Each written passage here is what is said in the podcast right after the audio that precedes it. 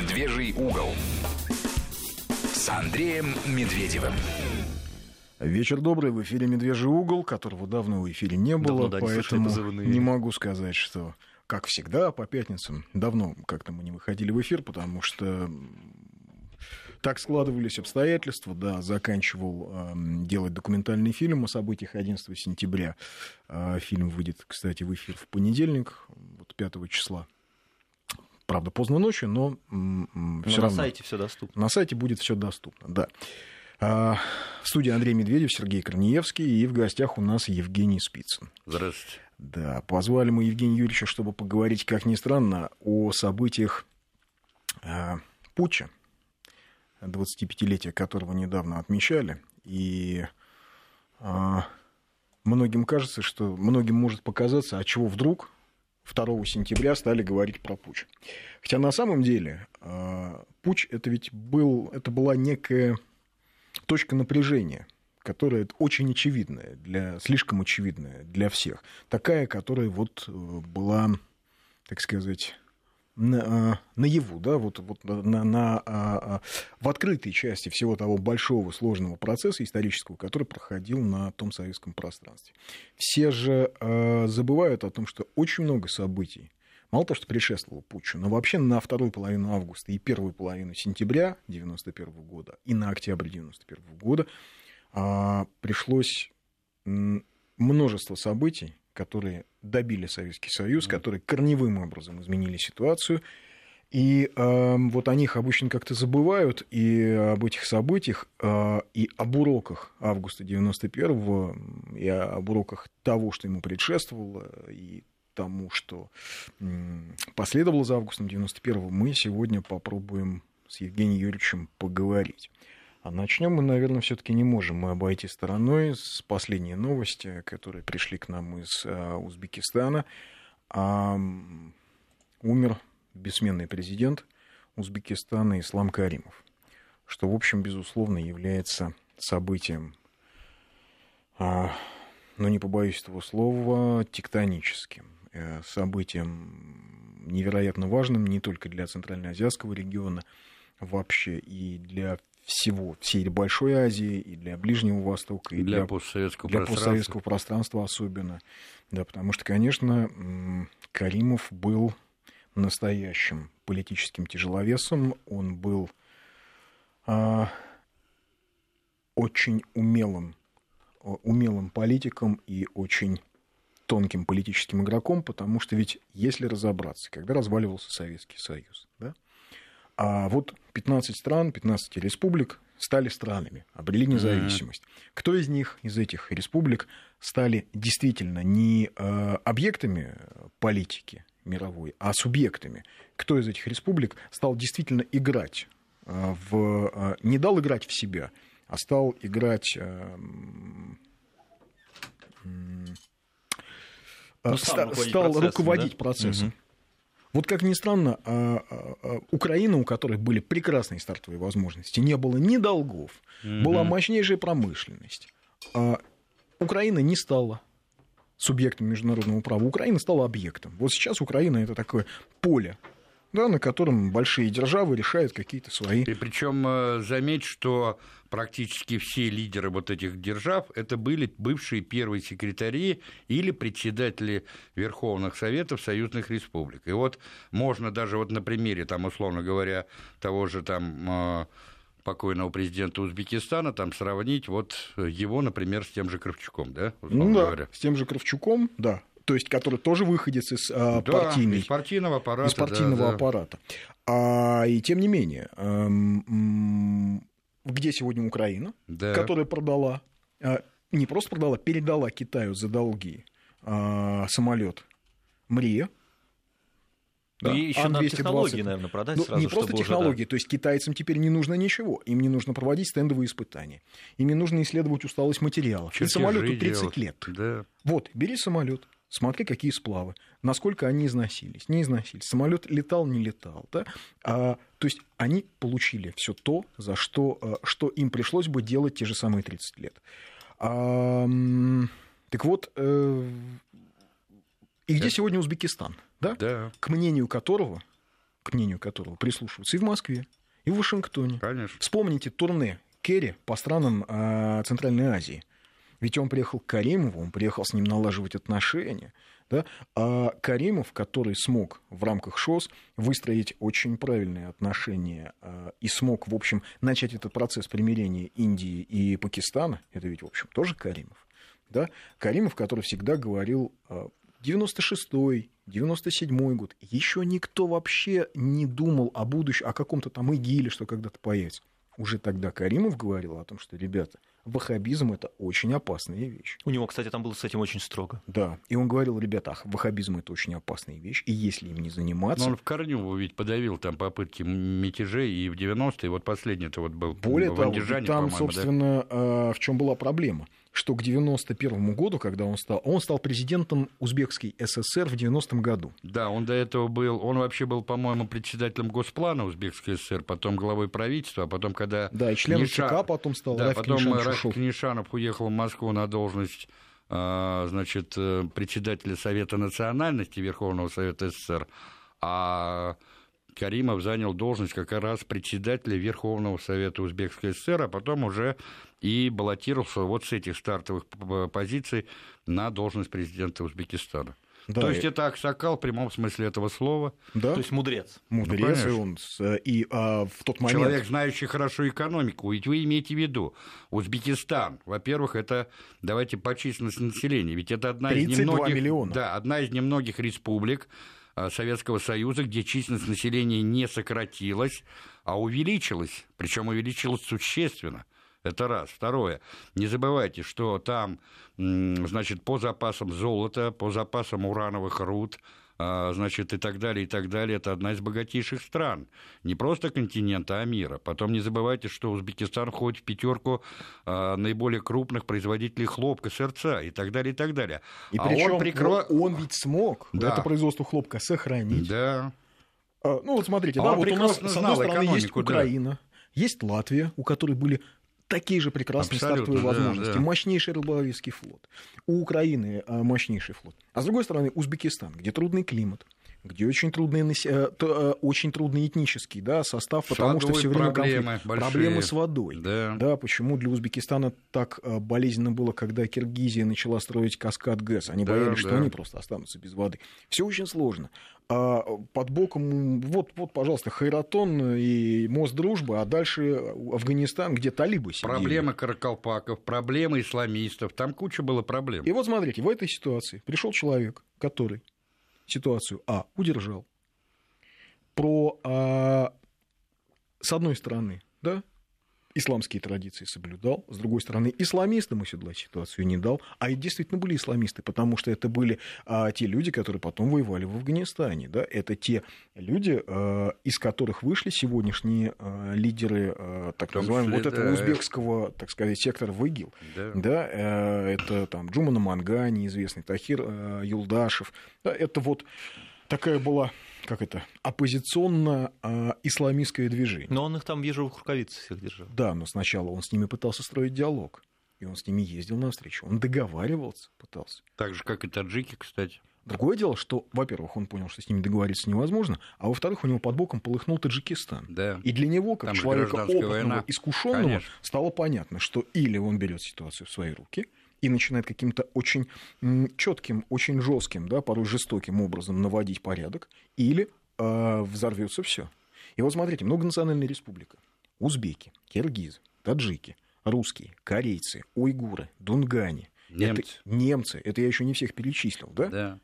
А он 32 миллиона населения.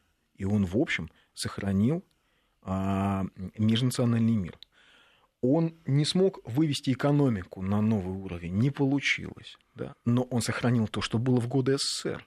Да, кстати, был прирост небольшой. С качественного скачка не произошло. Но тут э, вопросы, это же вопросы не только, сказать, умения, неумения. Это вопросы географии, это вопросы взаимоотношений с соседями. Вы понимаете, тот же самый э, Афганистан под боком э, все время как бы намекает инвесторам, что, может быть, вам и не стоит. Ну, Сейчас э, здесь, ну, для здесь... Китая, кстати, Средняя Азия инвестиционно очень привлекательна. Ну, Китайцы вот и в Афганистан. Деньгами они в Афганистан да. инвестируют, они не боятся ничего. А у них очень много денег, не боятся потерять. И людей немало. Да, и людей. То есть у них вообще очень хорошая позиция в этом плане. Да. Ну да, конечно, да, Каримов эта фигура была знаковая. Вот, поэтому помянем, так сказать, светлую память этого человека. Он, как любой государственный деятель такого масштаба, делал безусловные ошибки. Но сейчас, конечно, не о них речь, а о том, что Узбекистан потерял первого президента, вот, фигуру э, исторического масштаба, потому что понятно, что Узбекистан как государство самостоятельно оформился только при нем. Вот, до этого это были территории там Хивы, Коканды и так далее. Да, совершенно... ведь искусственно собранные, да, по сути. Да, да это, это же были совершенно... три территории, населенные узбеками да, этническими. Да, да. Коканское ханство, Хивинское, а, а Бухарское. Да. И вот их объединили. И они, они столетиями э, жили... Они были феодализм. Они еще, столетиями да, жили в, в неком противостоянии. Угу. Кокант воевал с Бухарой, да, Бухара с да, Кокантом. Да, потом да, их объединили. Да? А, там, в советское время нашли объединяющие идеи. Было, да, а потом-то советской власти не стало, не а стало. а ему нужно было да, поставить задачу перед всем народом. Куда мы идем? Ведь почему, слушай, Андрюш, вот даже заметь, когда Советский Союз уже рушился, то последние, кто стояли за сохранение Союза, это были именно среднеазиатские республики. Это были Каримов, это да. был Назарбаев, Назарбаев, которые до последнего момента добивались да. того, чтобы Советский Союз сохранился. Причем заметь, что я думаю, что здесь было это связано не только с восточными э, традициями и менталитетом, да, не, не, не делать все, так сказать, э, э, не ломать все через колено и так далее, и так далее. Но здесь была и определенная боязнь. А смогут ли они без союзного центра, без Москвы, самостоятельно, так сказать, вот в этом бушующем море, что называется, проплыть вот без этих вот э, проблем, которые свалились, ну, буквально на все государства бывшего Советского Союза. И как показала практика, это смогли. Могли, да. Да, вот смотрите, да, там, а, а повторюсь, есть прекрасная Латвия. Да, отличные были стартовые возможности. 89 год. Обновили всю промышленность. К этому времени, да, у них? А у них так вот нет, а в уровень... середине 80-х в латвийскую промышленность начали вкладывать миллиарды. Им обновили Рижский порт, в Дауга впился заводы, а, ВЭФ заводы, РАФ. То есть, ну, все новое оборудование. Нет, на уровень образованности прибалтийцев, вот я имею в виду в Союзе, самый, да. самый образованный вот уровень образованного населения в Прибалтах, он превышал любые вообще показатели всех остальных союзных республик. То есть стартовые позиции, если мы берем ту же Украину, да, ну это конфетка была. Внутри советского государства это была конфетка.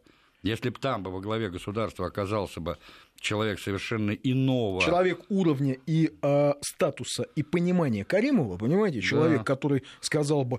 Э, Понимаете, ведь э, Каримова, допустим, соседи могли не любить. У него это правда. У него были конфликты там, и с Назарбаевым, и с Акаевым, и с туркменскими лидерами. Но его никто не мог не уважать. Да. Потому что все понимали, что он отстаивает интересы своей республики. Его называли там, кто-то говорил, что он очень прозападный, кто-то говорил, что он промосковский. Он был проузбекский лидер. И это нужно четко понимать. Вот он э, сумел но пройти вот по этому тонкому да. лезвию между не впасть в такой оголтелый национализм, Хотя там были, конечно, какие-то подвижки. Были. И в то же время не, отрин, а, не отринуть все советское, хотя там тоже были, понятно, да, не удариться вот в этот ислам, условно говоря, там э, такого радикального. Хотя это все там было, понимаете, там можно было. Вот как, вот почему Украина, грубо говоря, валится? А потому что тот же господин Кравчук, вот первого, кого вообще надо сажать на скамью подсудимых, это именно его. Почему?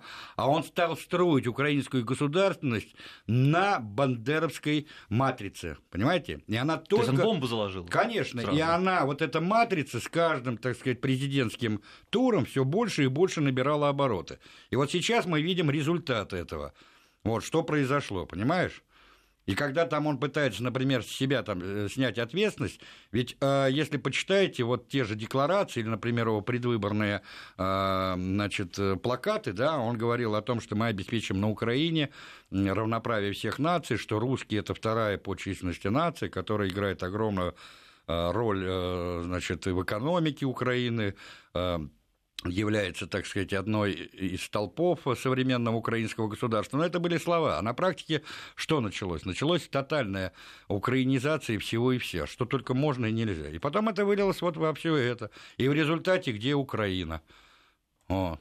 А у Каримова ведь тоже был огромный соблазн сесть на такого вот коня исламизма и пантюркизма. Да. И поскакать. Кстати, да. А, в, а, потому что Турция ведь активно с одной стороны, да, Турция да. лоббировала вот этот да. пантюркизм. С другой стороны, были саудиты.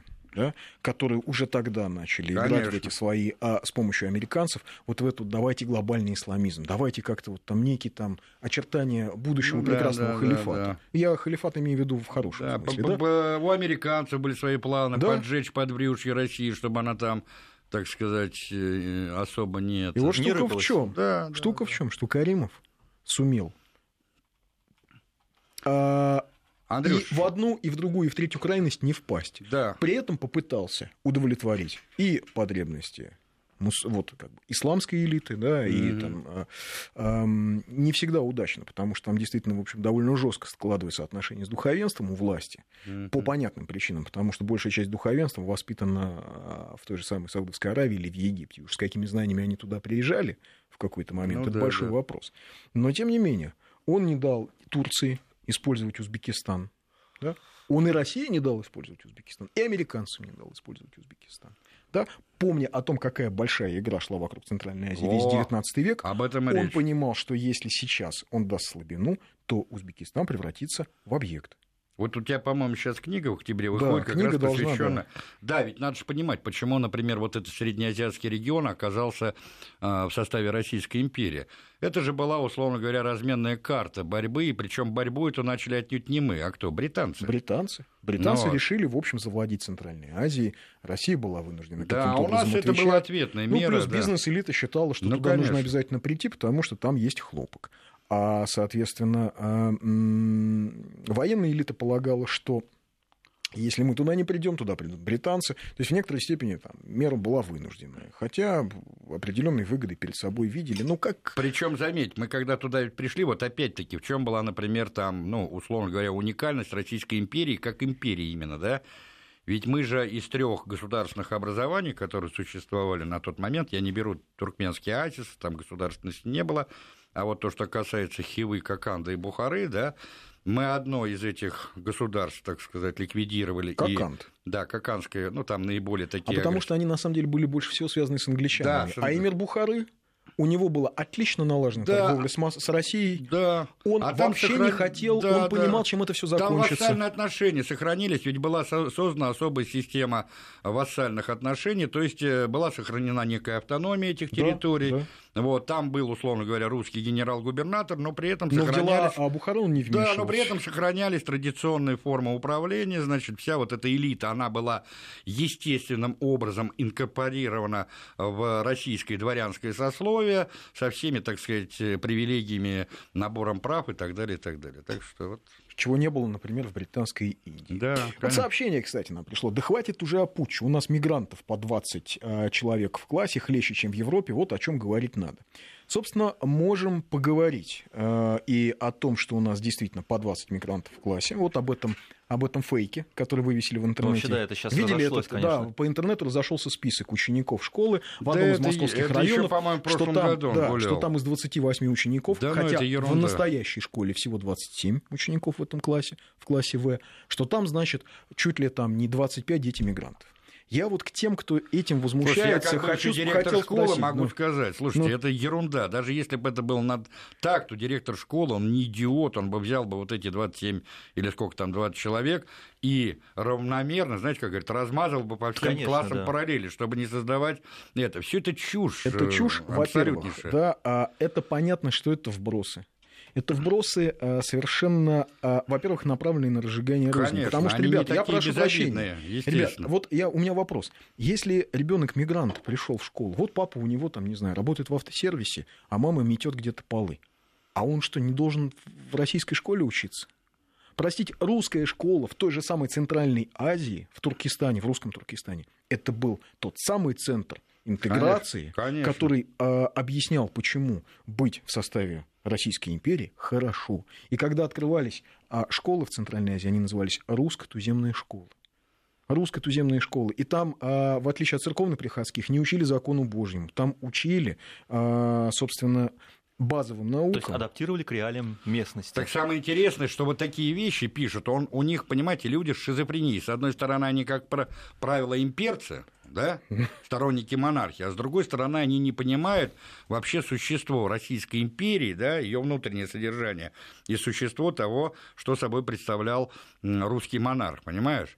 Но так именно русский монарх, империи, а, да. немец а, да, наполовину да, по крови, да, собирал и, вокруг себя да, кого угодно, да, включая там татары, да. поляки, все они считались подданными царя, да. русскими патриотами, и Я все они служили не очень понимаю, они что стране. хотят там, чтобы э, Россия скукожилась до размеров э, московского княжества, там, времен Ивана Калиты и Дмитрия Донского?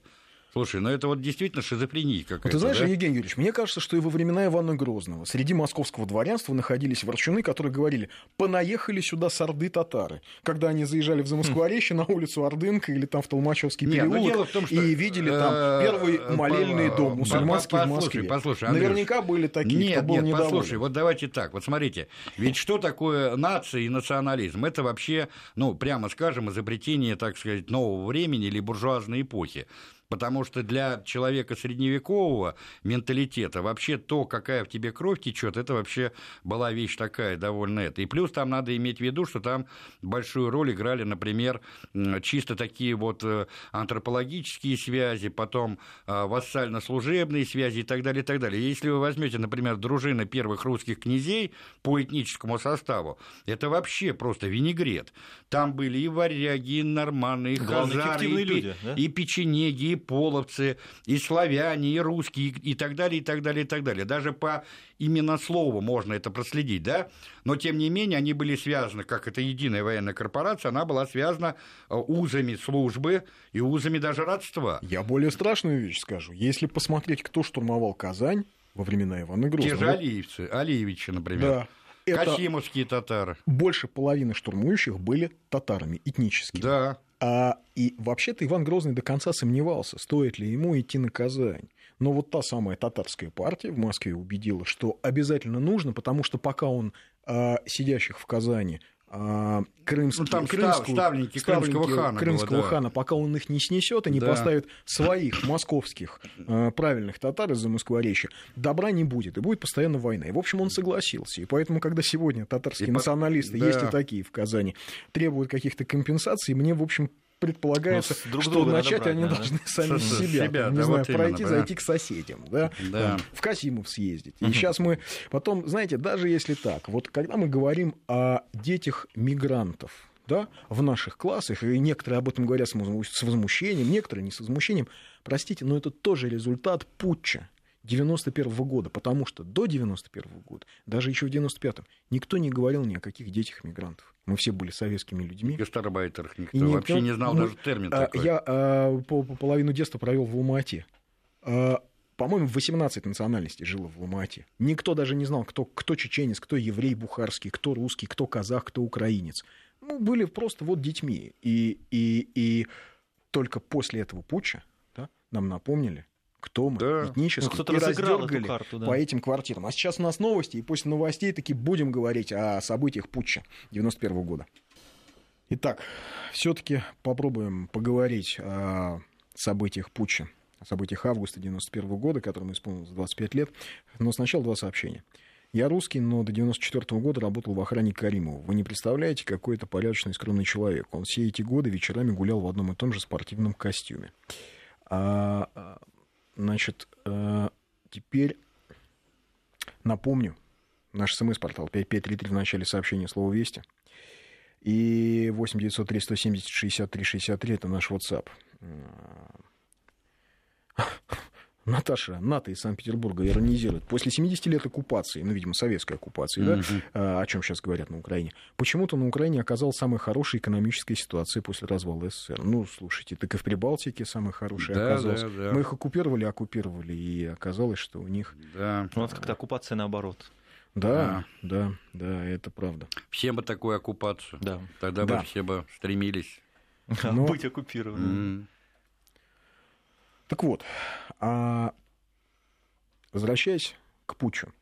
Путь был неизбежен, Евгений Юрьевич, по-твоему? Я думаю, что да. Вот я... Это был все-таки переворот или это нет. была попытка спасти Советский Союз? Да нет, это было не то и не другое. Это вообще была неуклюжая попытка. Имитация. Я вот все больше, чем больше, а, так сказать, смотрю документы, смотрю воспоминания, дневники, то есть вот весь объем документов и весь объем материалов, связанных с теми событиями, я понимаю, что каждая из э, сторон, а таких сторон было э, как минимум три, значит, преследовала свои цели. А ни одна из этих целей не была реализована до конца, вот, в их представлении, и в результате произошло то, что произошло. Потому что, например, Михаил Сергеевич совершенно очевидно, он хотел чужими руками навести в стране порядок, потому что он сам был не в состоянии это сделать по многим обстоятельствам. И в силу своего характера, и в силу тех обязательств, которые он дал своим, э, так сказать, западным партнерам, я имею в виду того же президента Буша, того же канцлера Коля и так далее. Потому что он прекрасно понимал, что если он железной рукой начнет наводить порядок, что ему, в общем-то, ну, мягко говоря, не свойственно, то на Западе он будет, э, ну, так сказать... Не рукопожат. Не рукопожат, да, это будет, условно говоря, судьба Каддафи, да. Ну, вот. Каддафи пошел, так сказать, на союз с Западом после долгих лет там это, и чем это все закончилось, да. А, это дальше, если мы, например, берем там а, часть э, членов ГКЧП, например, того же генерала армии Владимира Александровича Крючкова, который тогда был председателем союзного КГБ, то тот план, вероятнее всего, я все-таки больше склоняюсь к мысли, что этот план существовал. В чем суть этого плана была? Они хотели посадить на место Михаила Сергеевича и Бориса Николаевича. То есть они считали, Прямо что... так? Да, да, да, да, да. Есть такой историк, э, вернее, был, он, к сожалению, умер вот э, ровно год назад, осенью прошлого года, Александр Владимирович Островский, доктор исторических наук, э, ленинградский историк. Он написал несколько работ довольно интересных и довольно аргументированных, с ссылками на большой, так сказать, пласт источников разного характера, и нарративного, и мемуарного, и так далее. И он писал о том, что именно в недрах э, аналитического управления КГБ, который тогда возглавлял генерал-лейтенант э, Николай Леонов, он сейчас жив-здоров, значит, э, родился вот этот план – заменить Горбачева и Ельцина. А зачем вам это было нужно? А потому что они знали, кто такой Ельцин по натуре, что если бы этот человек стал бы во главе Советского Союза, то Советский Союз бы не развалился, это сто процентов. Да, Ельцин это отлично подтвердил в 93 да, году. Конечно. Помните, да, да. события да, 3-4 да. октября? Да, конечно. Вывел да. танки на мост. Да, он не остановился бы перед потерей власти, он не остановился бы ни перед чем. Вот. И правильно, действительно, он С другой это... стороны, как бы не вывел он танки на мост, погрязли бы мы в гражданской войне. Ну, тут трудно сказать. Дело в том, что надо... Э, слушайте, ведь надо вот... Я когда все думаю вот о путче, вот я вам просто приведу такой пример, чтобы было понятно, да? А, несколько лет назад, года три назад, да, издательство АСТ собиралось выпустить такую книгу, а, которая была бы, содержала бы в себе интервью активных э, и высокопоставленных участников вот тех переломных событий, то есть конца 80-х, начала 90-х годов. Значит, мне как бы один из э, потенциальных авторов этой книги предложил вместе с ним организовать интервью с людьми, которые тогда играли ключевую роль в политических событиях позднего СССР и ранней России. И мы успели с ним взять несколько таких интервью, в частности, у покойного Геннадия Николаевича Селезнева, у Евгения Максимовича Примакова, тоже, к сожалению, покойного, у Евгения Ивановича Шапошникова, это последнего министра обороны СССР и первого и единственного главкома ОВС СНГ, у Владимира Филипповича Шумейко, первого председателя Совета Федерации России и так далее, и так далее. Ну, к сожалению, потом этот проект по независящим от меня, вот и от нас вообще причинам, он просто заглох. И вот в одной из таких бесед, а эти беседы записывались на диктофон, я рассказываю вот то, что рассказывал Евгений Иванович Шапошников, да, в октябре или в ноябре, я сейчас не помню, но именно вот в это время, да, когда Евгений Иванович рано утром ехал на работу, раздался телефонный звонок в машине, и Горбачев попросил приехать к нему в Кремль. Он вообще-то к нему приезжал в Кремль регулярно, там был отдельный день, когда министр обороны всегда приезжал главе государства с докладом, да, а здесь вот вне урочное время он его пригласил к себе. Ну, Шапошников, естественно, удивился маленько, думал, мало ли что случилось, приезжает, вот, Михаил Сергеевич его встречает, причем не официально, не в рабочем кабинете, а в комнате отдыха, да, где был накрыт стол вот, с закусками и всякими остальными, так сказать, принадлежностями. И вот там Михаил Сергеевич стал ему изливать душу, да, под градусом. Смысл этого разговора состоял в следующем, что катится все к чертовой матери, что он не спит ночами, что он не знает, что делать. И у него не, не, не с кем было посоветоваться? Ну вот, понимаете. А и, кажется, и, что и, присочинить мог твой собеседник? Нет, нет, Евгений Иванович. Причем он, кстати, на... он очень не хотел вот на это выходить, но в процессе разговора это само собой получилось. А смысл-то какой? Слушай, потом я Шапошникова знаю довольно давно, он не, не будет врать. Вот. Он человек все-таки не такого вот порядка. Я... Он, он осторожный человек, безусловно, и он не будет говорить это. Горбачев ему сказал, что вот он, дескать, пришел к единственному убеждению, что спасти ситуацию могут военные, и только они, и что им надо брать свою власть в руки, наводить порядок, а потом, значит, э, уходить в сторону и передавать власть гражданским это. На что Шапошников ему сказал, говорит, Михаил Сергеевич, во-первых, вы президент страны, и у вас полностью есть весь набор конституционных полномочий навести порядок, вы можете указом ввести чрезвычайное положение в любой территории Советского Союза. У вас есть вооруженные силы, отдайте мне приказ и так далее, и так далее. Ну, вот. А быть вторым Язовым я не хочу.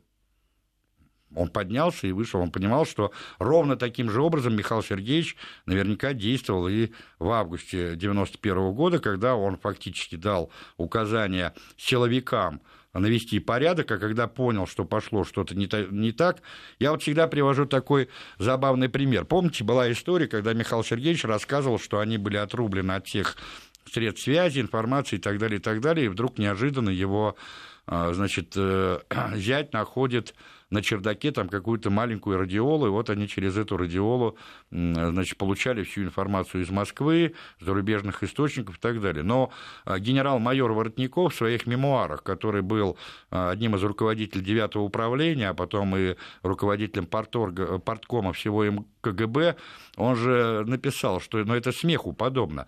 Значит, Фаровская дача Горбачева – это объект особой секретности охраны, и там проверялся каждый миллиметр, тем более перед заездом первого лица его семьи. И предположить, что там вдруг на чердаке Фаровской дачи не обнаружили вот эту радиолу, ну, это смеху подобно, понимаешь? И вот такие байки они выдавали самим Михаилом Сергеевичем, как, за некий такой Более достоверный того, факт, который верили.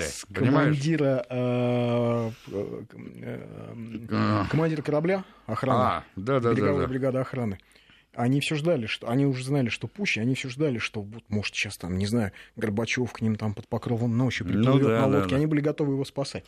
Они каждый день видели, как он выходил на пляж. Да. А там, значит, пуч, в Москве танки, как-то вот там эхо Москвы вещает, там граждане все на баррикады.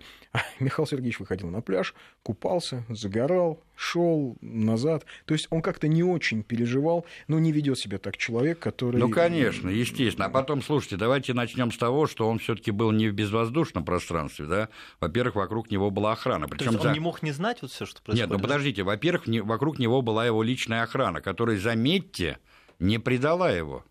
Понимаете? Да как, например, та же охрана а, Януковича. Ведь часть членов его охраны, она, условно говоря, да, Горбачев, кстати, это не оценил, и начальник а, девятого управления Юрий Сергеевич Плеханов, Плеханов да, да. его задержали, его продержали в тюрьме, его лишили государственных наград. Да, там много То есть с ним чего. обошлись совершенно омерзительным там образом. Да. А он сохранял верность, да? Но а он не сохранял. Там ведь ситуация. Вот послушай, давайте вот если мы вернемся, а, я вот, просто. А, он же начальник девятого гла... управления. Управление, да? да. Он кому должен сохранять верность? Он присягу дал родине. Ну вот родине надо, да. Тут да? очень сложно и понимать. вот а, в этой ситуации а, уже то, что он не арестовал Горбачева, не знаю, не, не, там, не держал его под дулом пистолета, его его семью. Это дорогого стоит. Потом вы имеете в виду, что начальник девятого управления, ведь э, он же отвечал не только за э, жизнь, здоровье там, и охрану Михаила Сергеевича, но и за остальных должностных лиц высшего руководства страны.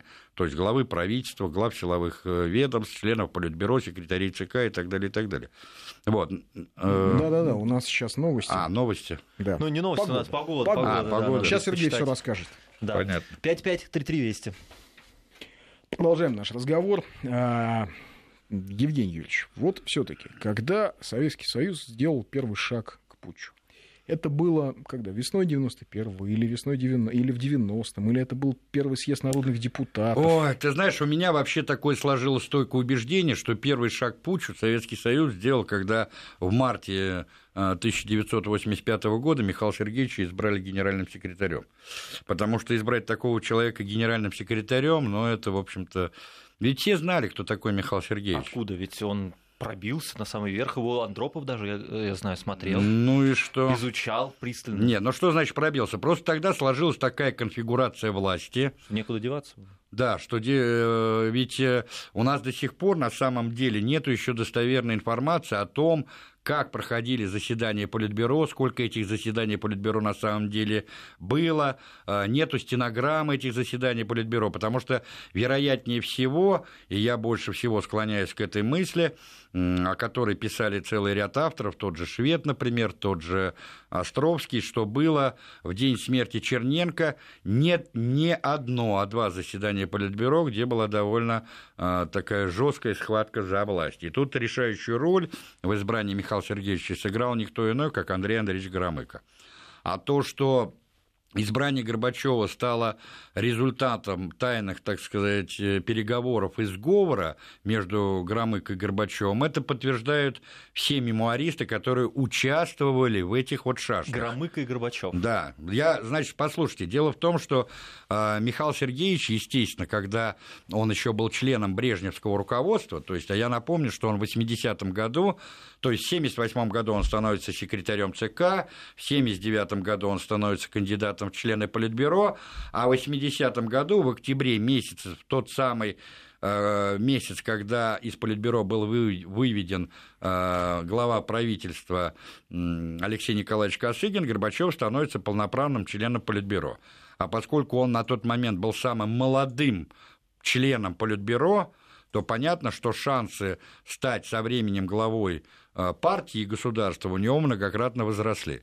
Ну, там внутри Политбюро он стал как бы представителем вот этой команды андроповцев, условно говоря. Да. Поэтому, когда Андропов приходит в ноябре 1982 года к власти, естественно, шансы Горбачева, как одного из руководителей партии государства, резко возрастают. Но надо всегда понимать, что, что, такое, что собой представляло Политбюро ЦК. Это всегда было некое коллективное Э, коллективный орган, который в равной степени учитывал интересы и партийной номенклатуры, и военно-промышленного комплекса, и идеологической элиты, и так далее, и так далее. И Горбачев был одним из членов вот этой андроповской группировки. А когда Андропов умирает, то у него в Политбюро ЦК реальным, так сказать, сторонником остается всего один единственный человек. Кто бы вы думали? Министр обороны маршал Устинов. Причем человек, который обладал непререкаемым авторитетом, но его фактически называли, э, знаете, как у Пушкина есть эта знаменитая Полтава, и Брюс, и Боур, и Репнин, и счастье Баловень, безродный полудержавный властелин. Вот примерно такую роль тогда, вот очень короткий период времени, играл именно Дмитрий Федорович Устинов. И Горбачев здесь расцвел. А почему сам Устинов-то не стал? Ну, Устинов, он прекрасно понимал, во-первых, он был человеком больным, у него же была и онкология, да, да, да. У него была и онкология, у него были там и проблемы со здоровьем. А, но, несмотря на это, он, кстати, сохранил потрясающую работоспособность, которую он демонстрировал еще совсем молодым, будучи сталинским наркомом, понимаешь? Ну, вот. Но Дмитрий Федорович вот скончался в декабре 1984 года, и Михаил Сергеевич резко аппаратные его позиции внутри Политбюро упали. Все, у него не осталось вот рядом Аксакала, который бы его однозначно поддержал. Ну, это удивительно. При этом, как, каким образом он смог? Он а нашел вот себе нового Аксакала? Да, Громыко. Громыко. Да, причем вот заметь, я вот э, когда знакомился там с мемуарами Яковлева, с дневниками Черняева, с мемуарами Анатолия Андреевича Громыка, это, значит, сын Андрея Андреевича, который а, был тогда, по-моему, директором Института Африки, член-корреспондент Академии наук СССР, он доктор исторических наук, профессор и так далее.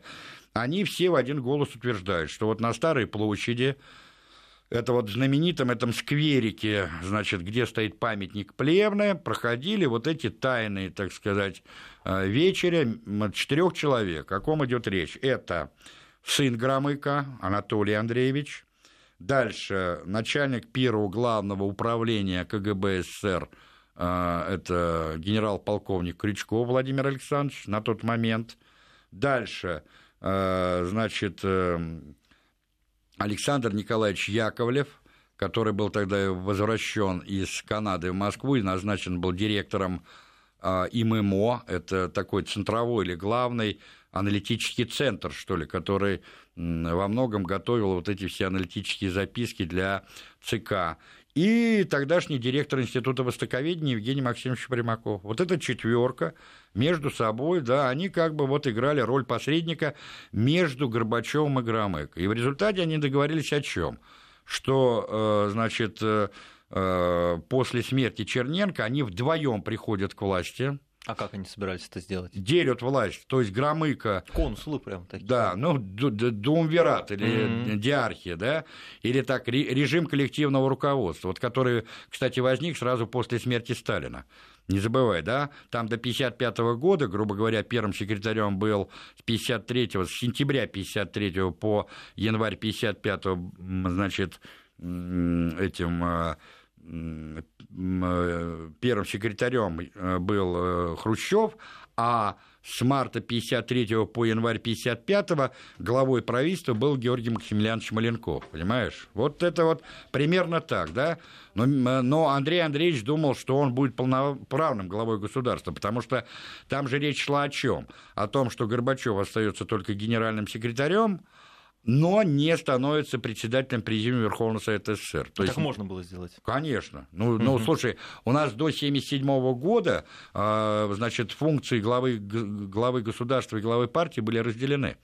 Это только после принятия Брежневской конституции 1977 года Николаю Викторовичу Подгорному помахали ручкой и отправили его на пенсию. Был такой даже анекдот там что мальчик приходит в магазин и просит ему для телевизора дать эти э, щетки. А я ему говорю, а зачем для телевизора-то? А он говорит, да у меня дедушка все время плюется на экран, э, когда mm-hmm. показывают Леонида Ильича. А как зовут твоего дедушку? Николай Викторович Подгорный. Понимаешь?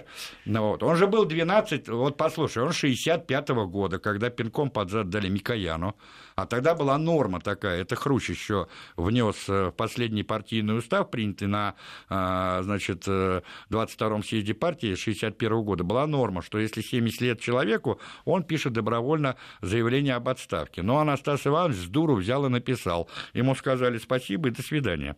Вот. Как же так, Анастас Иванович? Ну, вот так вот. От Ильича до Ильича. Да, да, ну промахнулся. Так он хотя... же уже в возрасте да, был, хотя... обманули старика, понимаете? Да, да, хотя, ну как возраст, 70 лет ему было всего. Для, для, для, для политика это вообще время расцвета. Он, правда, остался членом президиума, но главой президиума, то есть главой, официальным главой, юридическим главой Советского государства стал Подгорный. Вот. И он был таковым 12 лет, понимаешь? Так он первые там э, годы нахождения на этой должности вообще реально считал себя главой государства. Ну, вот. Он вообще там еще что-то пытался там играть какую-то роль и так далее, и так далее, да? Вот. А потом ведь с 1977 года Брежнев был и генсеком, и главой государства, потом таким же был и Андропов, и Черненко, и так далее. Это уже стало традицией. Да, да? Евгений Юрьевич, но мы-то... Что там у нас? Смотри на Горбачева, Горомыко Ну, послушай, они договорились. Да. Короче, Горбачев остается только генсеком, то есть рулит партией, главой государства является Громыко. Вот. Он сказал о том, что он, его это вполне устраивало. Слушай, он уже 28 лет был министром иностранных дел, ему на тот момент уже было, слава богу, 76 а, а, лет почти, да, вот, он уже устал мотаться по всем этим переговорам, Женевам, там, Вашингтоном, Стокгольмом и так далее. Но тяжело было бросить, видать привык. Да нет, ну, про, ну, слушай, ну да, да, да, да. Вот. И, короче, вот была достигнута такая договоренность. И Михаил Сергеевич становится... А в декабре, послушай, в марте 85 -го года он становится генсеком. Мы сейчас убираем вот вопрос о том, а, каким образом он на самом деле стал генсеком, что там ну происходило да, на Политбюро. Это детали. мы же больше про путь. Послушай, а я вот про путь тебе и говорю. В декабре 85 -го года это мало кто знает, Михаил Сергеевич получает от Александра Николаевича Яковлева записочку, в которой фактически была изложена политическая программа перестройки. В чем существует этой записочки? Я просто приведу две вещи, чтобы люди поняли. Первое – расколоть партию на две штуки. Условно говоря, на коммунистическую и социал-демократическую, то есть создать, дескать, классическую двухпартийную систему, которая существует в Америке, в Англии, э, в ГДР и т.д. и т.п., в Японии. Благие да? намерения. Вот. И второе, это не благие намерения были, это были далеко идущие планы убирать партию. Ведь партия была стержнем всего государственного механизма. Это был как э, этот э, одухотворяющее начало партии, понимаешь? Вот. Все остальное это были по мысли Сталина приводные ремни. Там, комсомол, организатор достижений. Да, да? всех наших побед. Да, ну, да. Тем более а, в шестой статье Конституции четко было записано, именно в Брежнев, Брежневской Конституции это впервые было зафиксировано, что а, значит, КПСС является ядром политической системы советского государства. Ядром. Понимаешь? А вот, и... кстати, сейчас мы прервемся на новости. А. Но, судя по всему, Евгений Юрьевич остается. А да? Евгений Юрьевич остается, потому да, что мы же должны делать? рассказать, что, что, что, что да, еще про было эту, в записке Яковлева. Да, да, мы которую, я так понимаю, ты считаешь тем самым первым шагом да, к путчу. Да, да, да. Я понял. Евгений Юрьевич э, Спицын у нас в гостях. Вернемся минут через 5-7 в эту студию. Продолжим разговор о путче.